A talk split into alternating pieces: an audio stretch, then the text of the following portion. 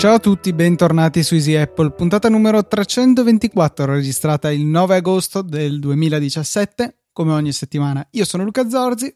E io Federico Travaini. Sull'orlo delle ferie, perché ricordiamo ai nostri ascoltatori che per due settimane, a partire dalla prossima, ci troveranno sotto l'ombrellone. Giusto, hai fatto molto molto bene a ricordarlo. Questa ultima puntata della stagione 6 di Easy Apple, immagino. Mm, Penso. Mm, non ci ho neanche pensato. Dunque, siamo partiti dalla 2010-11, questa è la 16-17 se vogliamo, quindi, quindi la settima. Stagione. 10, 11, 11, 12, 12, 13, 13, 14, 15, 16, 16, 17. Questa era di 16, 17, quindi la sesta. Esatto. Ok. Esatto. Avevo capito che avevi detto settima. L'ho detto, no. ma non importa. Ah, ok. Ah, ok. Allora non fare, non fare troppo il... Esatto, esatto, esatto. Quindi, sest- ultima puntata della sesta stagione di eh, Easy Apple e ehm, subito abbiamo un bel follow up di Claudio che ci ha ricordato come si chiama quella famosa puntata di cui parlavamo nella scorsa puntata. Eh, puntata famosa, estiva, in cui si è raccontato qualcosa di molto particolare che aveva a che fare con una lavatrice. Infatti Claudio scrive State parlando di vecchie puntate estive e di una vicenda legata ad una lavatrice, ma è iWash, puntata dir poco storica per il tema trattato e per gli anni che ormai sono passati. È la puntata 36, potete andare a recuperarla comodamente in due modi. Primo, easyapple.org slash 36 e arrivate su easypodcast.it e potete ascoltare la puntata direttamente da web. Eh, non ci sono note, infatti, nella puntata sto guardandola adesso davanti, davanti a me. Il titolo recita Una triste storia e qualche consiglio per le vacanze. Punto. Eh, ed è il 12 agosto 2011, puntata di 20 minuti, erano puntate estive come abbiamo, abbiamo già detto la scorsa puntata, molto brevi, potete andare a recuperarla altrimenti tramite dire- direttamente il vostro client podcast quindi andate e a cercare qua devo dici che no perché ci sono le feed? ultime 150 puntate se non sbaglio Niente. perché se no il feed diventava veramente troppo troppo grosso c'è un limite scritto ma non scritto di se non sbaglio un megabyte o no anzi 512 kilobyte o super giù eh, per il feed RSS e dato che il nostro contiene anche le show notes tende a diventare grossetto e quindi siamo stati costretti a limitare il numero di puntate disponibili.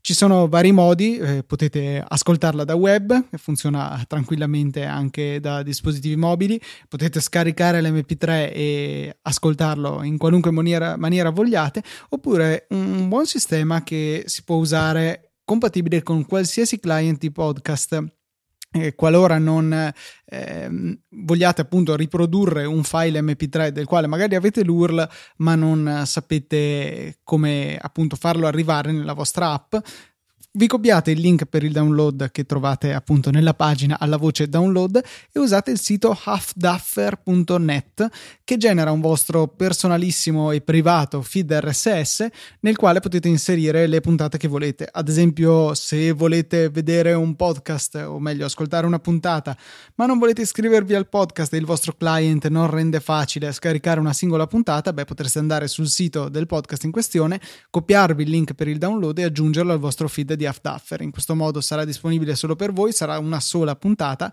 e potrete appunto ascoltarla in tutta comodità con il download automatico e tutte le chicche a cui siete abituati dalle vostre app. Mi ero completamente dimenticato di Half Duffer, hai fatto bene a ricordarlo Luca perché eh, resta comunque un, uh, un, ottimo, un ottimo servizio.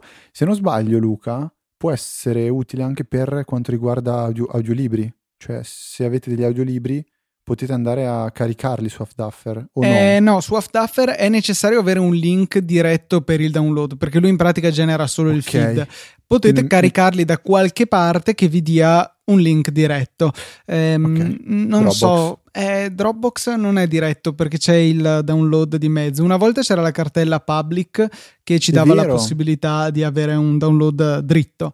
Eh, adesso non so più bene come ci si possa organizzare. Ci saranno sicuramente dei servizi. Io di solito eventualmente me li carico sul server e morta lì, ma sono convinto che qualcosa si possa trovare. Ok, ok. Luca, eh, una vicenda mh, mm, abbastanza recente di cui volevamo parlare nella scorsa puntata riguarda le applicazioni VPN. Sì, eh, le applicazioni per eh, utilizzare le VPN sono state rimosse dall'App Store cinese. Specifichiamo bene, ma uno dirà: ma cosa mi serve un'applicazione che mi basta andare nella sezione impostazioni della VPN del mio iPhone per aggiungerle in autonomia? Beh, eh, le applicazioni che sfruttano appunto che vi danno la possibilità di connettervi a VPN hanno magari qualche comodità in più. In primis il fatto che è più facile la configurazione, magari se pensiamo a un servizio tipo Tunnel Bear è molto più facile da gestire eh, direttamente dall'app che non andandolo a configurare manualmente, ammesso addirittura che questo sia possibile. Poi è possibile magari cambiare il server in modalità molto rapida, in, in modo molto rapido, ad esempio per cambiare da quale stato risultiamo provenire una volta che usciamo su internet. Insomma, ci sono un po' di chicche e poi insomma possono essere supportati protocolli non nativamente presenti in iOS, uno su tutti OpenVPN. Eh, Apple è stata costretta a, ehm, ad adeguarsi alle norme imposte dal regime cinese che appunto ha vietato l'utilizzo di questo genere di applicazioni non è stata rimossa la funzionalità del sistema operativo, per cui se abbiamo noi manualmente configurato su un nostro server magari una VPN dei tipi supportati, sarebbe dire L2TP e IPsec, mi pare siano solo questi due perché PPTP è stata deprecata tempo addietro in quanto non sicura e possiamo comunque continuare a inserirle, eh, però eh, non possiamo sfruttare le applicazioni alla fine ci sono in molti che si sono scagliati contro Apple eh, per questa decisione, ma onestamente io non mi sento di farne una colpa ad Apple. Apple si è dovuta adeguare a una normativa vincolante per poter vendere in Cina. Cioè, l'alternativa era andarsene dal mercato cinese. Eh, non credo che possano fare la voce grossa con il governo cinese, no, non funzionerebbe. Eh, sicuramente avrebbero potuto dire no, noi le applicazioni le lasciamo nell'App Store e il governo cinese avrebbe detto benissimo, potete anche andarvene dal nostro mercato, non potete più vendere i vostri prodotti qui. Per cui alla fine non hanno rimosso la funzionalità in sé, hanno rimosso le applicazioni dall'App Store poco male tutto sommato cioè meglio di così onestamente non penso che avrebbero potuto fare magari potrebbero spingere per rimuovere queste limitazioni ma se le limitazioni ci sono eh, bisogna rispettarle, un po' come dire 50 km orari nei centri abitati è troppo poco, vorrei che il limite fosse 70 e quindi vado a 70. Ok, liberissimo di farlo, ma ti prendi la multa, eh, come pure la multa nel caso di Apple sarebbe stata l'espulsione dal paese. Interessante poi la coincidenza che non ricordo chi faceva notare, forse Gruber, forse Marco Arment, non ricordo. Eh, ha fatto vedere come su Test Flight sono stati recentemente aumentati a 10.000 il numero di tester possibili per una data applicazione e non so se in precedenza fossero 1000 o 2000. Fatto sta che insomma l'aumento è sensibile 5-10 volte, è un bel po'. E c'era chi diceva Test Flight è diverso dall'App Store, per cui si potrebbe pensare di avere delle applicazioni per la VPN in perenne test e eh, andare ad invitare gli utenti cinesi che ne facciano richieste, che quindi potranno scaricare senza bisogno di jailbreak o altri, eh, altre operazioni sul proprio telefono direttamente l'applicazione, un po' come se fosse disponibile direttamente sullo store ma mm, resta comunque la possibilità di utilizzare le VPN tramite le impostazioni, quelle sì. diciamo di... Sì, sì, se hai una VPN compatibile tua. e ammesso che non venga filtrato il traffico a livello dei provider, Carri- proprio carrier, perché insomma sì. c'è il Great Firewall of China che è sempre allerta, però insomma eh, modi per aggirarlo in realtà ci sono e purtroppo però come sempre eh, rimangono appannaggio solamente dei più esperti mentre invece i meno avvezzi alla tecnologia sono costretti a sottostare alle limitazioni imposte dal governo. È un po' come ogni tanto sento tornare fuori il discorso eh dobbiamo assolutamente mettere fuori legge anche da noi eh, non in Cina. Le applicazioni che consentono una comunicazione sicura tipo Whatsapp tipo iMessage perché comunque parentesi iMessage è ben criptato eppure rimane disponibile in Cina per cui tutto sommato la Cina è messa meglio se ci sono gli iPhone rispetto a sì, iPhone senza VPN rispetto a non esserci iPhone totalmente, chiusa parentesi. Ehm, perché appunto imporre questo genere di limitazioni i, comporta solamente che i meno esperti eh, magari staranno alla legge e non eh, utilizzeranno piattaforme sicure perché messe al bando, perché bucherellate, eccetera. Ma gli altri avranno sempre la possibilità di utilizzarle in quanto più capaci, perché una volta che la matematica, perché di questo si tratta nella crittografia, è matematica, eh, è stata inventata, è stata resa di dominio pubblico, non si può deinventarla. Questa rimarrà sempre disponibile e eh, chi è esperto potrà continuare a utilizzarla utilizzare eh, gli strumenti più sicuri. Io ti ho in realtà detto che si, si può comunque impostare la VPN tramite le impostazioni di iOS, perché mi ricordo che tu la usavi, forse la usi ancora, ma i primi anni che ci siamo conosciuti la usavi per fare le chiamate da casa tua, può essere? Eh, sì, anche quello. Lo, allora, lo usavo in primis perché. Cosa, mi ricordo che facevi una cosa malata. Che dicevi, eh, mi connetto con la VPN per chiamare da casa mia dentro. Ca- cioè, non mi ricordo esattamente, però so che c'era dietro una storia abbastanza zorzesca. Allora, boh, il primo dei punti riguardava il fatto che A. Non avevo le chiamate gratis all'epoca. B. Vodafone bloccava il VoIP in 3G, per cui eh, per poter chiamare magari i diversi telefoni di casa, ne ho tre telefoni VoIP eh, per casa, eh, dovevo necessariamente fare una chiamata VoIP, chiaramente, ma se Vodafone mi bloccava, questo non, eh, non, mi era possibile. Per cui utilizzavo una VPN per potermi poi connettere al centralino VoIP di casa e quindi effettuare la chiamata. Non era il massimo perché comunque andavo a fare una chiamata VoIP su TCP in pratica perché la, la VPN alla fine arrivava a essere in TCP. Eh, è sempre meglio UDP per questo, come eh, Fede, mi sembra evidente, no? Eh, Chiaro. Eh, però comunque funzionava e se le condizioni di rete erano buone non c'era assolutamente nessun problema. Se il segnale scarseggiava eh, erano comuni ritardi, buchi, però insomma pur di avere le robe gratis, eh, questo ed altro, soprattutto da studente.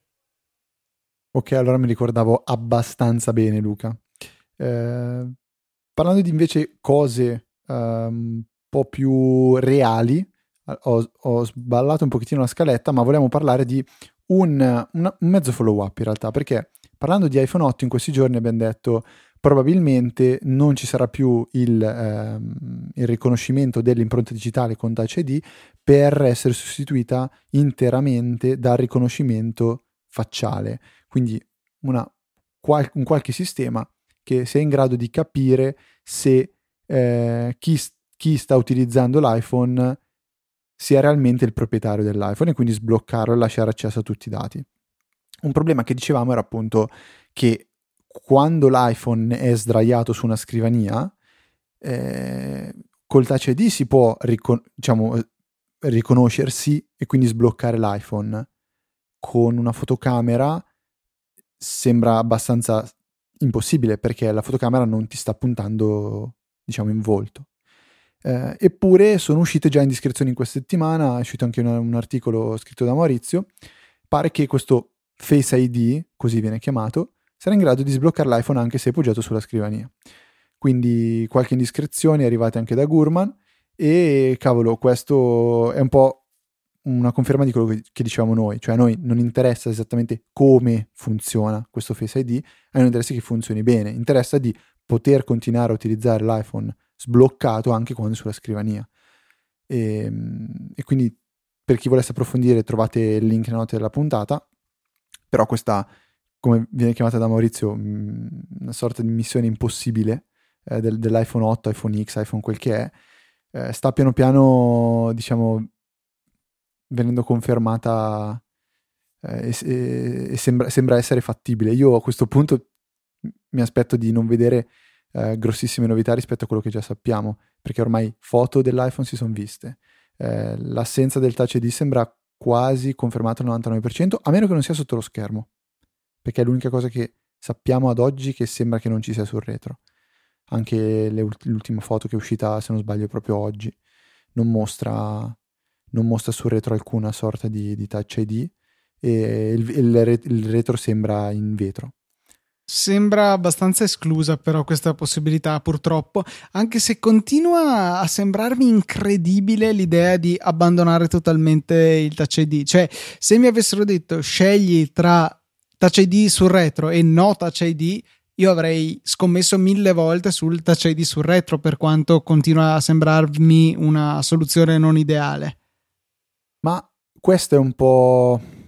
Allora, il paragone secondo me non è azzeccatissimo, eh? però è un po' un, un Apple che dice se non riesco a fare questa cosa piuttosto non la faccio, piuttosto che farla male non la faccio. Cioè il primo iPhone, piuttosto che fare dei video schifosi, non faceva video. Eh, ma non è mai tornato indietro, e questa è la cosa che mi colpisce in particolare. Lo so, cioè tu dici un domani, mm, un domani po- potrà tornare il Touch ID difficilmente effettivamente, non è che non fa un passo indietro, perché comunque se si passa a un riconoscimento del, del volto si presume che questo sia un passo in avanti, un, un, upgrade, non un downgrade o comunque un compromesso. Magari è qualcosa che Apple ha... Boh, è, è come, come, si diceva mh, mm, un po' sul, sulla, sulla, rete, ne parlava Gruber, diceva questo iPhone costerà tantissimo perché sarà un iPhone veramente, veramente eh, con componenti e con tecnologie super all'avanguardia, che arriveranno magari sugli altri iPhone e altri iPad un po' più avanti e quindi magari questo è per far vedere ad Apple che sì, il Touch ID è bello, l'abbiamo usato per tre anni e lo continuate a usare, ma il futuro è questo e ve lo diamo già da utilizzare. Una cosa, una cosa del genere. Chissà se ci sarà ancora Lightning, penso proprio di sì. Sì, quello ATP Tipster One, un ben informato che spesso bazzica negli ambienti di ATP Accidental Tech Podcast, ha confermato la presenza di, ehm, della porta Lightning perché eh, adesso non ricordo già più chi era. Ah, Casey che diceva: Beh, adesso okay. magari l'anno scorso hanno tolto le, il jack delle cuffie quest'anno ci saranno ulteriori cambiamenti e forse potrebbe essere già arrivato il momento di rimuovere la porta Lightning e affidarsi unicamente alla ricarica induttiva che sembra doverci essere su questo nuovo Speriamo. modello di iPhone. Eh, questo è abbastanza confermato da ultime cose che si sono viste da Foxconn. Comunque. Ehm, non, non, sarà esclusivamente induttiva la ricarica come l'Apple Watch ad esempio, ma ci sarà anche il cavo. Ok, poi il discorso di carica induttiva l'abbiamo già affrontato più, più di una volta. Luca, ti, ti sconvolgo la, la, vita, no, la vita no, però la, la, la, puntata dicendo che questa volta ho già installato la beta 4 pubblica di iOS su iPhone e su iPad. Quindi a differenza delle scorse puntate in cui dicevo eh, è uscita la, developer, uh, la versione quella per i sviluppatori, ma non la pubblica, tu invece mi dicevi no, in realtà è uscita e io ce ne installavo dopo. Questa volta l'ho, l'ho già installata.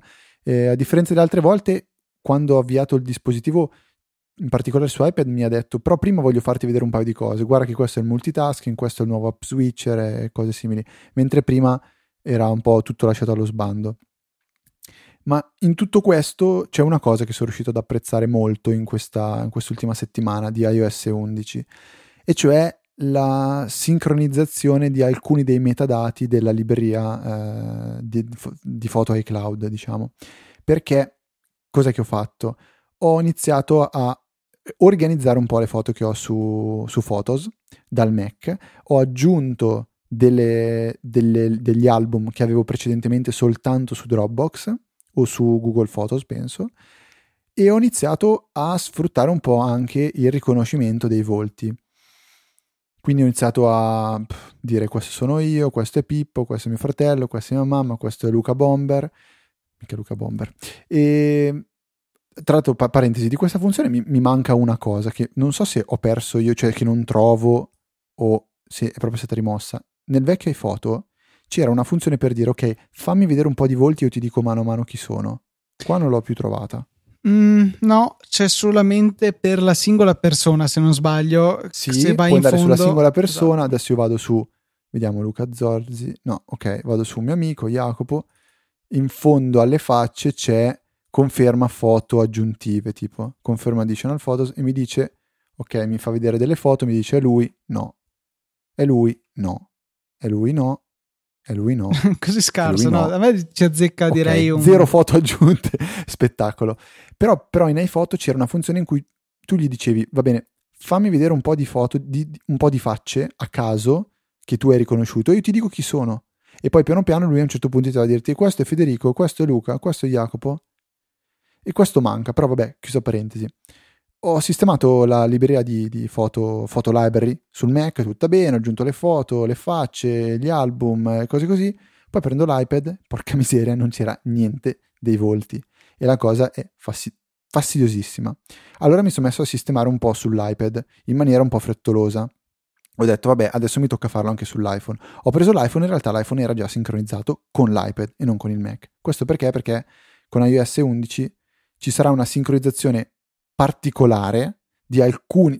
Schiller, se non sbaglio, spiegava, o Federighi eh, al The Talk Show, spiegava che vengono sincronizzati soltanto alcuni metadati, alcune informazioni che però permettono, essendo, essendo, condivise con gli altri dispositivi, di elaborare le foto, diciamo, alla stessa maniera e quindi di ottenere, eh, le, di portarsi dietro le informazioni da un dispositivo all'altro. E questa cosa mi è piaciuta tantissimo. Spero vivamente che con l'upgrade a High Sierra, eh, quando uscirà a ottobre, quel che è, vengano sfruttate tutte le informazioni che io ho inserito per, per, per, per una, un paio d'ore abbondanti eh, in, in Photos sul Mac. Sì, così dovrebbe essere. Mi sembra solo naturale che uscite tutti i sistemi operativi dal ciclo delle beta siano disponibili tutte quante queste funzionalità di, eh, di sincronizzazione. Ecco. Anche se rimane un aspetto, forse l'avevamo già chiarito rispetto a quello che inizialmente avevamo capito dopo la WWC, ma vale la pena di ripeterlo. La sincronizzazione che avremo sarà sì dei volti, ad esempio, ma sarà sempre una sincronizzazione di cose che noi abbiamo detto esplicitamente, mentre invece i dispositivi continueranno in maniera indipendente l'uno dall'altro a analizzare per i fatti loro le altre foto.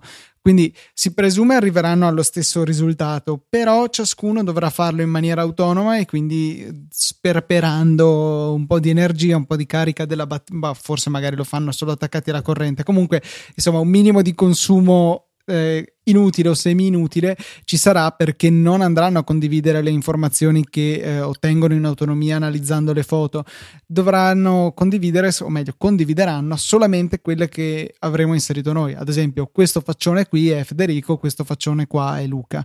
Eh, non c'è una sincronia e non c'è nemmeno la funzione hot dog or not, eh, che chi dovesse aver visto l'ultima serie di Silicon Valley coglierà il riferimento, gli altri penseranno che io sia pazzo.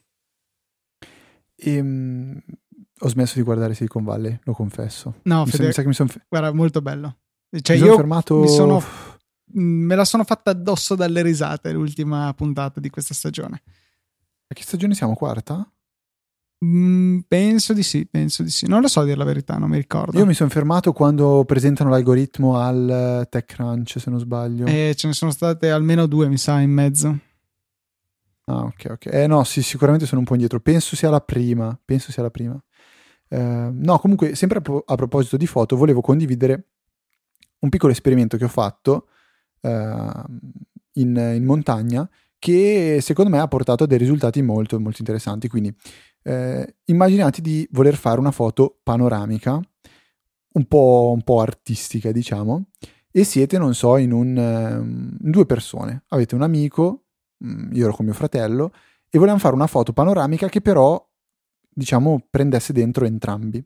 Quindi che cosa abbiamo fatto? Ci siamo messi, diciamo, eh, inizialmente io a scattare la foto e mio fratello come soggetto defilato sulla sinistra della foto panoramica e ho iniziato a scattare la, la foto per praticamente diciamo i primi, primi 180, no, 180 gradi no, però i primi 90 gradi diciamo. Quando mio fratello è uscito dal, dall'obiettivo è passato ovviamente dietro di me, ha preso il telefono cercando di muoverlo il meno possibile e io defilandomi sulla destra mi sono, fatto, mi sono posizionato e mio fratello continuando la panoramica poi ha racchiuso anche me. Quindi diciamo in due siamo riusciti a fare una, una panoramica dove entrambi compariamo nella foto e questo trucchetto poi l'abbiamo trasformato in una cosa ancora più simpatica, cioè far comparire la stessa persona più volte nella stessa foto panoramica. Quindi inizia a fare un pezzo di foto panoramica, quando esce dall'obiettivo il soggetto, questo deve gir- girarvi intorno, ricomparire eh, più avanti in quella che sarà poi la foto completa, lo riprendete ancora e poi avanti così potete far comparire la persona due o tre volte, magari facendo anche qualche, qualcosa d'artistico, non so, uno che si sta lanciando, un, boh, una, una, persona o due persone, che, la stessa persona che si parla o si prende a schiaffi. Sì, l'avevo usato più volte questo trucchetto per far comparire più volte una persona, ma non avevo mai pensato alla possibilità di andare invece a farne comparire due persone diverse, ma mentre si è solamente in due, quindi necessariamente uno deve riprendere l'altro. Esatto, esatto, esatto. esatto. Eh, mentre parliamo, mi è venuto un flash tremendo, Luca. Cioè, forse, forse, quella funzione di iPhoto che ti dicevo che serviva per riconoscere la, ehm, la persona, diciamo, quella funzione di iPhoto che ti permetteva di vedere tutte le foto dove c'erano volti non riconosciuti, secondo me si può ricreare con gli smart album, con gli album intelligenti. Può essere? Mm, non so se c'è la voce persone non riconosciute. Eh, sto provando. Penso di avercela fatta. Mm, interessante, ma... Praticamente ho creato un album. No, mi sa che, mi sa che ho preso un po'... Mm, no, no, scherzo. Se gli dite che il volto deve essere bianco, cioè deve essere niente, lui tira dentro tutte le foto della vostra libreria. Ok, scherzavo. Però magari giochicchiando si riesce a fare questa roba. Invece una curiosità, avevo trovato qualche tempo fa, era stato rimbalzato più volte da una scaletta di una puntata alla successiva, un articolo che parlava del particolare font che viene usato sulle gift card di iTunes per permetterne il riconoscimento direttamente con la fotocamera dell'iPhone o con la webcam del Mac. E, ehm, questo sviluppatore aveva detto, boh, mi piacerebbe avere questa possibilità per dare delle gift card per la mia applicazione perché alla fine quando tu fai il redeem è uno, un codice fatto nella stessa maniera sia che si tratti di credito aggiunto sull'account sia che si tratti di un'applicazione un film o qualunque altra cosa. E appunto si chiedeva come creare questi particolari codici. Ha provato a cercare un po' su internet su quei siti che permettono di fare il riconoscimento di un font a partire da un'immagine trovando qualcosa di anche abbastanza simile ma non uguale. E questo non era sufficiente a scatenare il, il riconoscimento automatico da parte della fotocamera. Eh, anche perché non era solamente la particolare forma della, eh, del font a far partire il riconoscimento, ma anche il riquadro in cui questo era inserito doveva essere fatto in una determinata maniera, con delle determinate proporzioni. E, ad esempio, la larghezza doveva essere 3,6 cm, l'altezza del font 0,264 cm, e la larghezza del board 0,054 cm, cioè veramente un casino.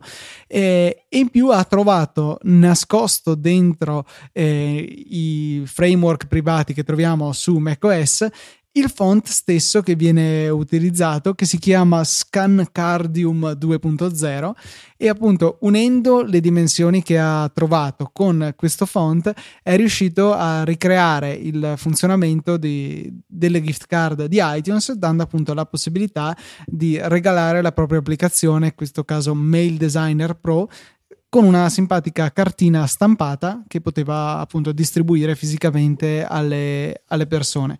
Sono disponibili per il download sul sito che trovate nelle note della puntata i file di Photoshop e Sketch qualora siate interessati. È molto interessante questa piccola analisi che ha fatto per scoprire come una funzionalità apparentemente così semplice in realtà nasconde parecchi ingranaggi che devono muoversi in contemporanea.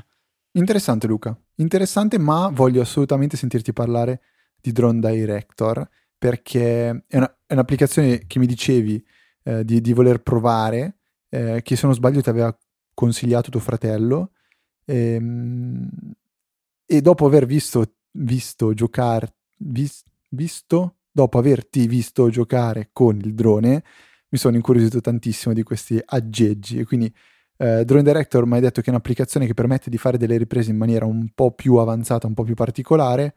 Come ti sei trovato a usarla in questi giorni? Guarda, eh, partiamo da una, una, cosa. L'applicazione di base della DJI già permette di fare delle cose semi-automatiche, è possibile definire percorsi, è possibile dire ok, volteggia intorno a questo punto. Però Drone Director si spinge ancora oltre, veramente ha tante tante modalità d'uso eh, e la possibilità di definire dei percorsi molto più complicati con anche l'indicazione ok adesso vai qua e inquadri questo ti sposti continuando a inquadrarlo, poi inquadri quello di là e vai via. Cioè, in pratica potrete definire veramente un percorso che definisce una ripresa, un film quasi, con tutte le varie scene. Questa è una delle funzionalità, poi in realtà ne ha anche altre di girare intorno a un, a un punto, eh, oppure mantenere l'inquadratura su una linea, darvi la possibilità di guidare mentre lui gestisce il gimbal, quindi lo stabilizzatore della telecamera e soprattutto l'altezza dell'inquadratura. E con alcuni droni più avanzati del mio è anche possibile scaricare una un'applicazione aggiuntiva che si chiama Copilot, sempre dello stesso sviluppatore, che consente di vedere su un secondo schermo le, quello che viene ripreso dalla telecamera. Quindi magari qualcuno si può occupare del volo del drone, l'altro della gestione della fotocamera. Quindi un lavoro a quattro mani per migliorare il risultato che è possibile ottenere facendo le riprese con questi droni che veramente ormai sono veramente economici rispetto alle possibilità che hanno. Eh, peccato che appunto ci volesse un, eh, un drone che io non, non, avevo per sfruttare la funzionalità di Copilot. Comunque eh, l'applicazione è veramente potente, eh, però devo dire che ci vuole tempo per imparare ad usarla. L'interfaccia ha tante tante funzioni e per forza di cose non è super intuitiva.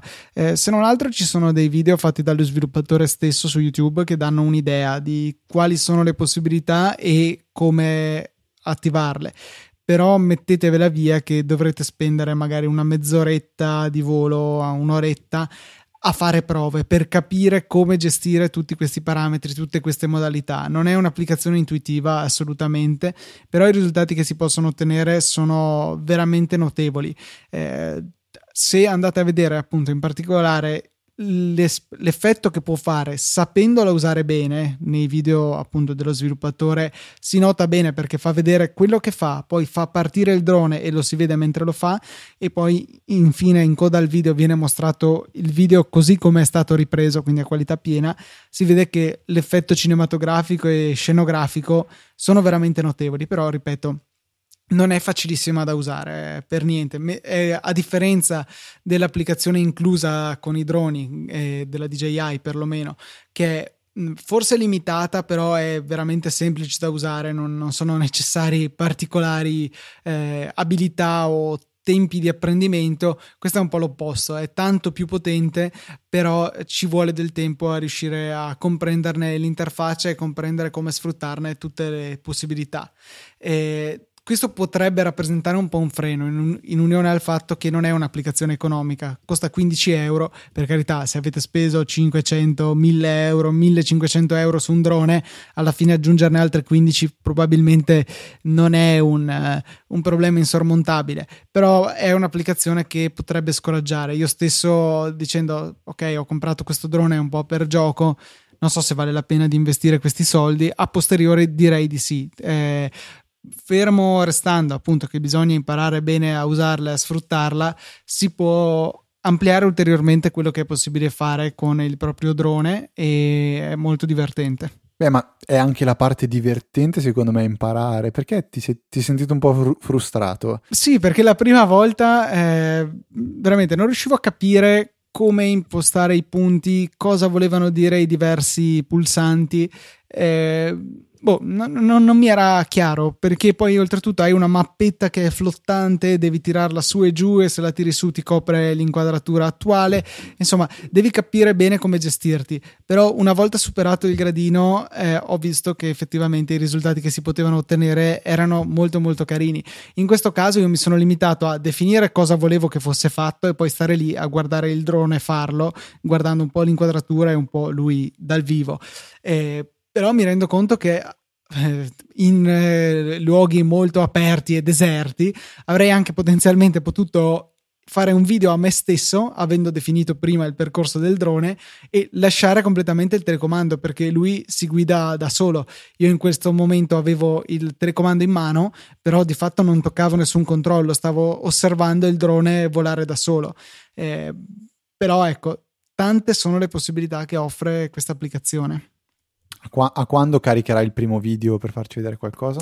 Eh, Boh, mai, perché principalmente... S- s- No, boh, mai non lo so, però n- non penso a breve perché svolazzavo intorno a casa mia nei campi circostanti, non mi pare simpatico appunto pubblicare video di questo genere, però magari ecco io ho in previsione di andare in montagna la settimana prossima, di portarmi dietro il drone, mi sono anche preso uno zaino apposito per il trasporto e quindi magari lì potrò mettere ulteriormente alla prova Drone Director. Ah, parentesi, eh, forse riesce nell'impresa di consumare ancora più batteria dell'applicazione DJI Go, per cui un eh, power bank esterno è d'obbligo, a meno che non abbiate uno di quei droni più avanzati che già di loro eh, permettono di collegare il telefono al telecomando che ha una batteria molto cicciosa per tenere tutto acceso più a lungo.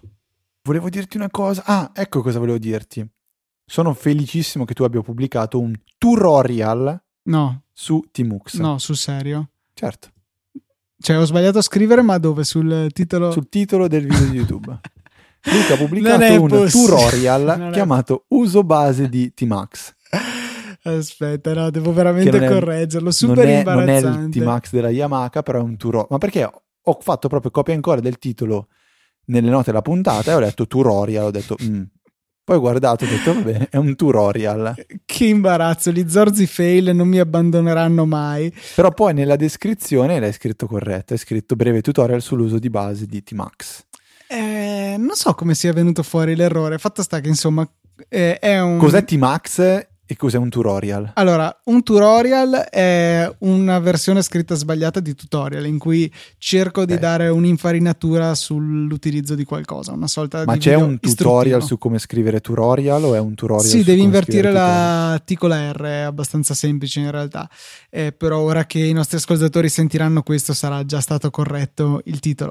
Ehm, Ok, è andata bene. Tmax è un programmino per, eh, da usare da terminale che ehm, non tutti, del quale non tutti necessiteranno né necessiteranno coloro i quali sono soliti lanciare dei, su dei server esterni, magari anche il vostro NAS, dei comandi che richiedono parecchio tempo per essere completati. In quel caso, se- generalmente, se noi andiamo a chiudere il nostro terminale, stacchiamo il Mac, lo mettiamo in sleep, ehm, il comando viene interrotto, che non è propriamente quello che vogliamo. Tmax ci consente di staccarci dal, dal nostro server a cui siamo connessi lasciando il comando in esecuzione. Immagino che i più esperti staranno già eh, rivoltandosi e inveendo contro di me per questa ipersemplificazione, ma questo forse è uno degli utilizzi più frequenti di Tmax. Eh, immagino che il nome stia per Terminal Muxer, ma eh, ha tante altre funzioni, ad esempio di dividere in due, in tre, in n, in una griglia fatta come vogliamo la nostra schermata, Terminal Multiplexer infatti si chiama, la schermata del terminale, di aggiungere nuove finestre e quindi avere più eh, con una singola connessione SSH avere accesso a più eh, terminali in contemporanea e quindi magari a più programmi che vanno insieme. Mi immagino potremmo voler avere top acceso per tenere sotto controllo il processore e diviso a metà nella parte bassa dello schermo qualcosa che ci monitori la banda utilizzata e poi magari un'altra schermata dove eseguire i nostri comandi normali. Ecco, possiamo tenere tutto in esecuzione con Tmax. Poi quando abbiamo finito ci disconnettiamo dalla sessione e possiamo riprenderla poi quando vogliamo, magari anche da un altro computer, da un altro dispositivo. Ha tante tante funzioni, ho veramente solamente scalfito la superficie, proprio ho dato un'infarinatura di base dei comandi che utilizzo io stesso più di frequente. È un, appunto, un video disponibile su YouTube, un piccolo screencast con la mia voce fuori campo che parla, dura penso 5 minuti o qualcosa del genere, eh, 6 minuti e 31. E, e niente, spero che possa interessare a qualcuno chi di voi si diletta di più col terminale. Io onestamente non riesco più a vivere senza questo comando. Eh, un- un'alternativa è Screen, Screen o Screens, non mi ricordo, Screen penso singolare, GNU Screen, che fa più o meno le stesse cose, però boh, io ho imparato a usare Tmax e tendo a usare quello. Ma fai le penne col T-Max? Certo, certo. eh, e ho anche cambiato gli scarichi. Giusto. Ok Luca, eh, direi che per una volta eh, nelle, nel- nelle ultime settimane riusciamo a fare... Cosa sto dicendo? è una delle poche puntate che riusciamo a finire secondo i nostri canoni standard, quindi siamo intorno ai 40 minuti. Direi che possiamo ringraziare chi ci supporta, ricordare i nostri contatti e fare tanti tanti auguri di, di buone ferie a tutti quelli che uh, le ferie non le hanno ancora fatte. Quindi lascio a te prima la parola per ringraziare chi ci supporta ringraziamento finale, finale, di questa stagione, prima della pausa estiva, a Luigi Mandraccio, Marco Babolin e Massimo Mauriello che ci hanno supportato con le loro donazioni che sono cadute proprio in questa settimana. Grazie mille a tutti e tre. Grazie a voi che state considerando di fare la stessa cosa. Alla fine sono veramente pochi soldi, 5, 10, 15 euro, ma ogni tre mesi, ragazzi. Probabilmente spendete di più perdendo i soldi dalle tasche dei pantaloni e, ta- e poi i soldi che perdete dalle tasche dei pantaloni non vi rientrano dalle cuffiette uscite ogni settimana, per cui forse sarebbe meglio perderli a favore di Easy Apple e di Easy Podcast in generale. Grazie veramente a chi ha deciso di supportarci così, ma grazie anche a chi ha deciso di ricordarsi di andare a cliccare sul pulsantino di Amazon sul nostro sito e poi comprare ciò che vuole senza spendere una lira in più, ma supportando il network perché Amazon metterà una piccola percentuale di quello che voi spendete senza che a voi costi nulla di più, per cui veramente è un super win-win, voi comprate qualcosa che avreste già comprato e che vi dà soddisfazione e senza spendere nulla in più sostenete anche il network. Ai ai ai, però ti sei dimenticato di ringraziare Luca. Luca? Mm-hmm, Luca. Chi è? Luca. cioè, non ho capito, devo censurarla sta parte o dobbiamo toglierla dalla... Non lo so, però era il mio sogno dirtelo. Non so perché.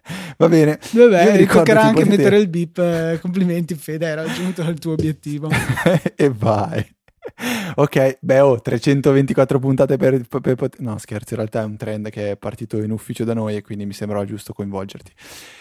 Ehm, io vi ricordo invece i contatti eh, per poterci scrivere durante queste settimane. Molto probabilmente non vi risponderemo fino a che non torneremo dalle vacanze, però tentare non nuoce. info.easyapple.org è l'indirizzo mail, anzi è la casella di posta e um, abbiamo un canale di Telegram che è t.me, lo raggiungete eh, cercando Easy Apple eh, direttamente all'applicazione di Telegram oppure digitando l'URL t.me slash Telegram. E eh, durante eh, slash queste... Easy Apple. Sì, slash Easy Apple giustamente, t.me, telegram.me sarebbe, slash Easy Apple. E potete restare con noi in queste due settimane seguendoci su Twitter e interagendo con noi agli account ufficiali mio di Luca, ufficiali, personali mio di Luca che sono LucaTNT Luca TNT Official Luca TNT underscore official e, e F real F trava. E F trava underscore copyright.